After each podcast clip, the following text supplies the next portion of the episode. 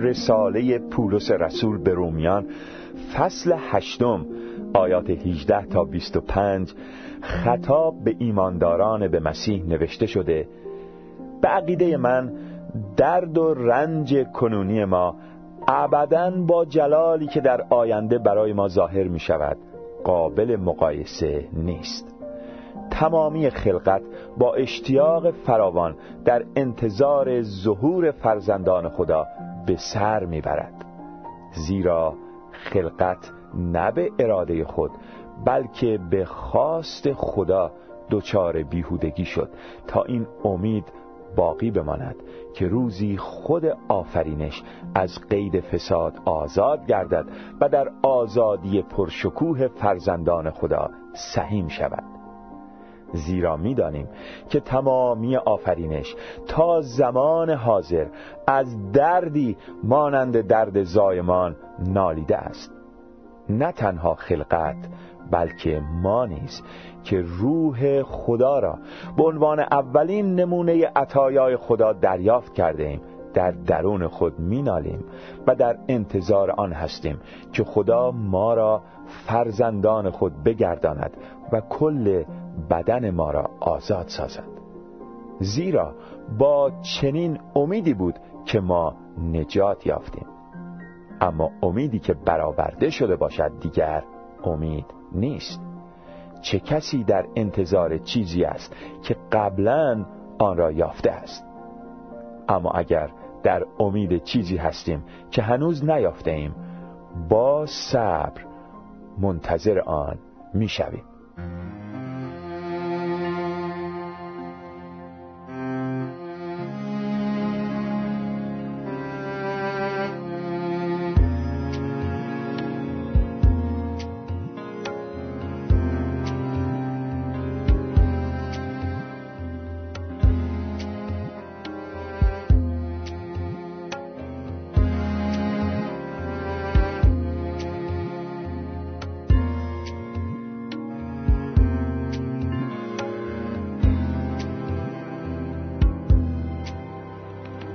وقتی یک روز رود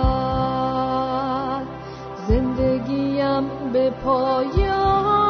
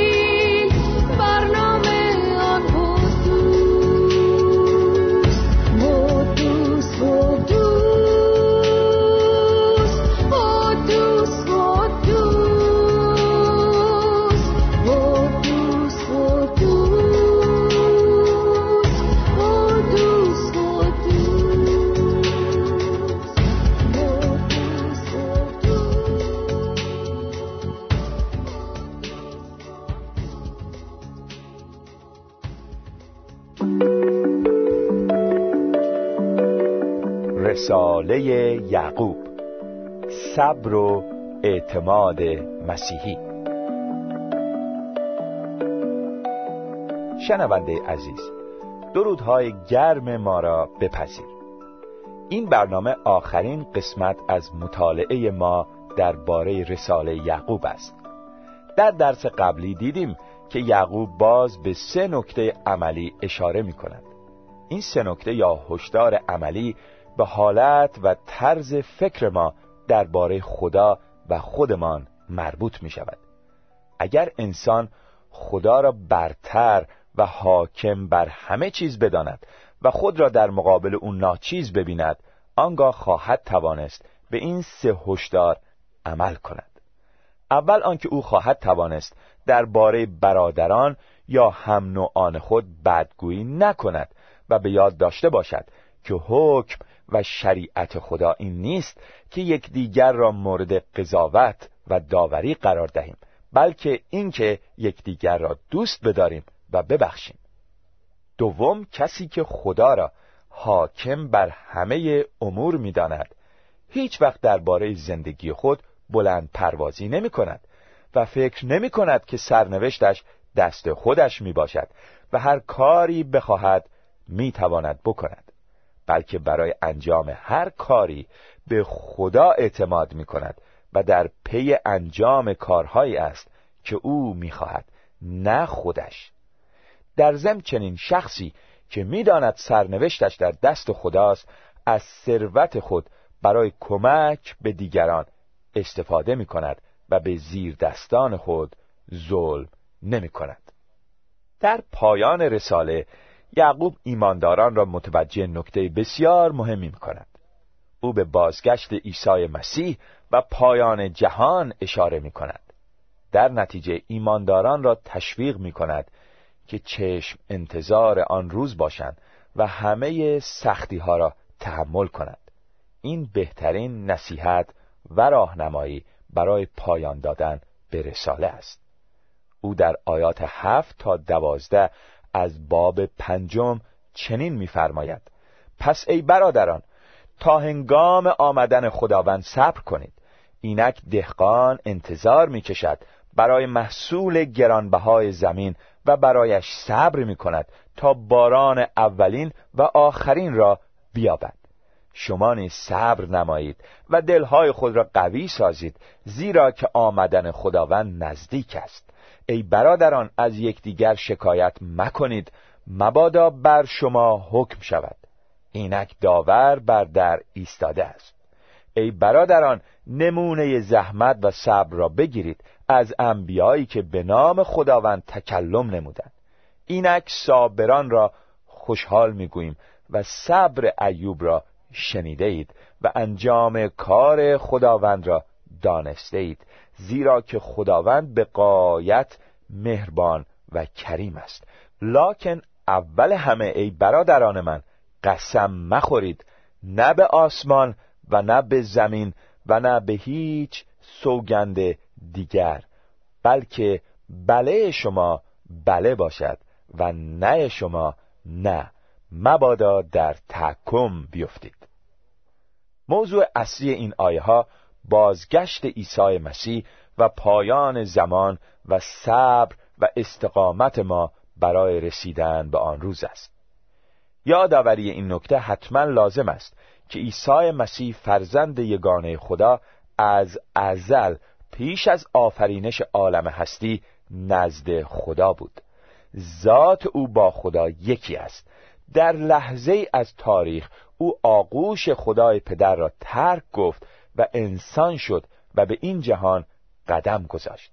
او آمد تا نشان دهد که خدایی که در آسمان هاست نسبت به انسان بینوا و گم شده بی تفاوت نیست.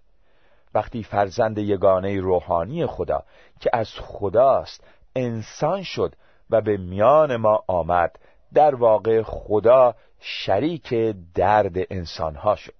این خدا نه فقط نسبت به مخلوق خود مهربان است و به دردهای او توجه دارد بلکه خودش آمد و بارها و دردهای ما را به دوش کشید و آنها را به جای ما حمل کرد.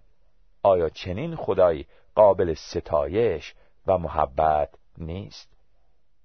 عیسی مسیح این فرزند یگانه روحانی خدا با جسم انسانی به جهان آمد تا با رنجهای بی پایان انسان شریک شود و آنها را بردارد و انسان را در سختیها و رنجهایش دستگیری کند. او با اینکه فرزند خدا بود حاضر شد به بدترین و فجیع ترین وضعی بر روی صلیب بمیرد. او با این فداکاری خود و با ریختن خون خود همه خطاها و اسیانها و تقیانگری های انسان را علیه خدا شست و پاک کرد. اما مرگ او بر روی صلیب پایان راه او نبود. روز سوم پس از مرگش او با بدنی جاودانی و پرجلال زنده شد و شاگردان و یارانش او را بارها زنده دیدند. یک روز وقتی زنده به شاگردانش ظاهر شده بود برای آنان دعای خیر و برکت کرد و در حین انجام این کار به طرف آسمان بالا رفت. در همان لحظه دو فرشته ظاهر شدند و به یاران او که به آسمان به نقطه‌ای که او رفته بود چشم دوخته بودند گفتند که چرا به آسمان خیره شده اید همین عیسی که دیدید به آسمان رفت بار دیگر به همین صورت به این جهان باز خواهد گشت. خود عیسی مسیح نیز بارها در طول زندگیش بر روی این زمین به شاگردانش فرمود که روزی بار دیگر به این جهان باز خواهد گشت. اما این بار نه به صورت یک انسان رنجبر بلکه به صورت شاه شاهان و داور مردگان و زندگان. آنگاه آنانی که به خاطر ایمان به او زندگی خود را در پاکی و نیکوکاری سپری کردند وارد حیات جاودانی خواهند شد. این امید پرشکوه مسیحیان است. عیسی مسیح فرموده که باز میگردد. او گفته که هر لحظه ممکن است بازگشت نماید و دنیا به آخر خود برسد. این امید است که به مسیحیان واقعی در سراسر دنیا قوت قلب میبخشد که رنجها و مصیبتها را تحمل کنند. بسیاری از ایمانداران واقعی به خاطر ایمان خود در تمام طول تاریخ رنج و عذاب کشیدند و امروزه نیز از تمام گوش و کنار جهان میشنویم که مسیحیان به خاطر پیروی از مسیح رنج می‌کشند و حتی شهید می‌شوند. چون ایشان این امید را دارند که مسیح به زودی باز میگردد و برای ایشان پاداش جاودانی به همراه خواهد آورد. به همین دلیل یعقوب میفرماید پس ای برادران تا هنگام آمدن خداوند صبر کنید. اینک دهقان انتظار می‌کشد برای محصول گرانبهای زمین و برایش صبر می کند تا باران اولین و آخرین را بیابد. شما صبر نمایید و دلهای خود را قوی سازید زیرا که آمدن خداوند نزدیک است. کشاورز امیدی دارد. او ماها زحمت می‌کشد. متحمل گرما و سرما باد و باران خستگی و بیخوابی می شود به امید اینکه زمان درو محصول فرا برسد. اگر او چنین امیدی نداشت هیچ وقت نمی توانست در مقابل این مشقات و زحمات صبر و استقامت داشته باشد. برای یک مسیحی واقعی این زندگی یک مزرعه است. او باید در آن کار کند و مشقت بکشد و زحمات را تحمل کند. برای او زحمات از همه طرف مهیاست چه از درون و از نفس سرکش و چه از بیرون از سوی از خدا بیخبران. اما او امیدی دارد. او می‌داند که صاحب مزرعه به زودی باز خواهد گشت. او می‌داند که پادشاه آسمانی نزول اجلال خواهد فرمود و آنگاه تمام عالم هستی خاک پای او خواهد شد. آنگاه همه قدرتمندان زورگویان ستمگران بیدادگران و فرمان روایان مستبد به پای او خواهند افتاد. در آن زمان تمام آنانی که علیه خدا کف گفتند و به نام خدا مردم را فریب دادهاند دروغ گفتهاند ظلم و ستم کرده و بیعدالتی را رواج دادهاند. در مقابل این سلطان عادل به خاک خواهند افتاد و اعتراف خواهند کرد که او تنها خداوند و ارباب عالم هستی است. چه امید مبارکی! خدا را شکر که انسان را در رنج و مهنتش تنها نگذاشته است. پس یعقوب میفرماید شما صبر نمایید و دلهای خود را قوی سازید زیرا که آمدن خداوند نزدیک است. صبر نتیجه مستقیم ایمان است. کشاورز چون برسیدن فصل درو ایمان و امید دارد صبر می کند دوست عزیز اگر قلب خود را به مسیح سپرده ای و به خاطر ایمان خود دچار زحمت و ناراحتی هستی. پیام خداوند به تو این است که صبر کن. دل خود را قوی ساز زیرا آمدن خداوند نزدیک است. در آیه های ده و یازده یعقوب میفرماید ای برادران نمونه زحمت و صبر را بگیرید از انبیایی که به نام خداوند تکلم نمودند. اینک صابران را خوشحال می‌گوییم و صبر ایوب را شنیده اید و انجام کار خداوند را دانسته اید زیرا که خداوند به قایت مهربان و کریم است. این زندگی برای مسیحیان واقعی مانند یک مکتب است. ما باید بسیار چیزها بیاموزیم و مانند شاگرد مدرسه با صبر جلو برویم. فقط با صبر می‌توان کلاس های این مدرسه را بالا رفت. همچنین این زندگی مثل یک صحنه نمایش است. تماشاچیان پشت پرده را نمی بینند. گاهی ماجرای نمایش هیجان انگیز یا ترسناک می شود و تماشاچی با تپش قلب منتظر صحنه بعدی است. اما کارگردانی که پشت صحنه است همه چیز را از اول می‌داند. خدا گرداننده صحنه این دنیاست ما پشت پرده را نمی بینیم به همین دلیل بسیاری از اوقات نگرانیم. میترسیم قصه می‌خوریم و بیتاب می‌شویم. اما خداوند پشت پرده ایستاده و کنترل تمام اوضاع را در دست دارد. او می‌داند که سرانجام همه چیز برای خیریت ما خواهد بود. پس باید صبر کرد و منتظر بود تا خداوند اراده خود را به طور کامل به انجام برساند. به گفته یعقوب خداوند به قایت مهربان و کریم است.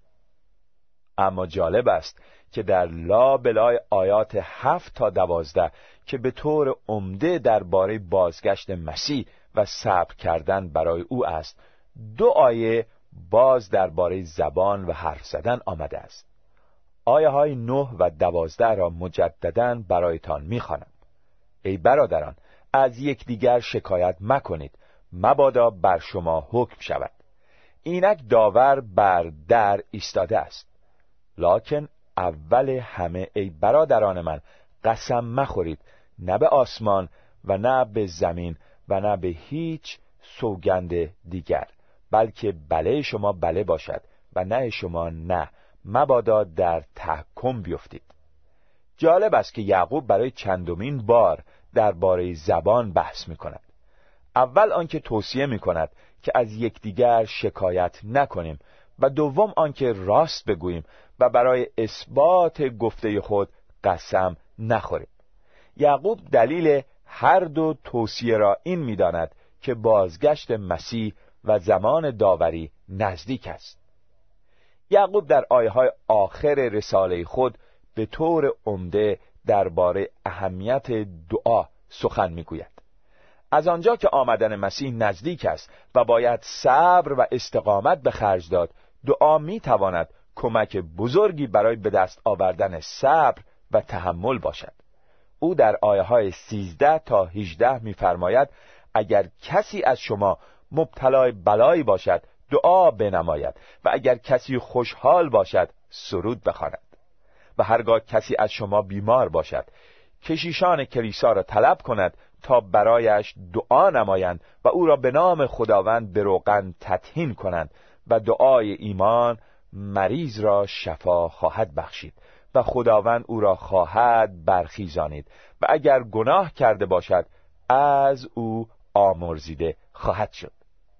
نزد یکدیگر به گناهان خود اعتراف کنید و برای یکدیگر دعا کنید تا شفا یابید. زیرا دعای مرد عادل در عمل قوت بسیار دارد.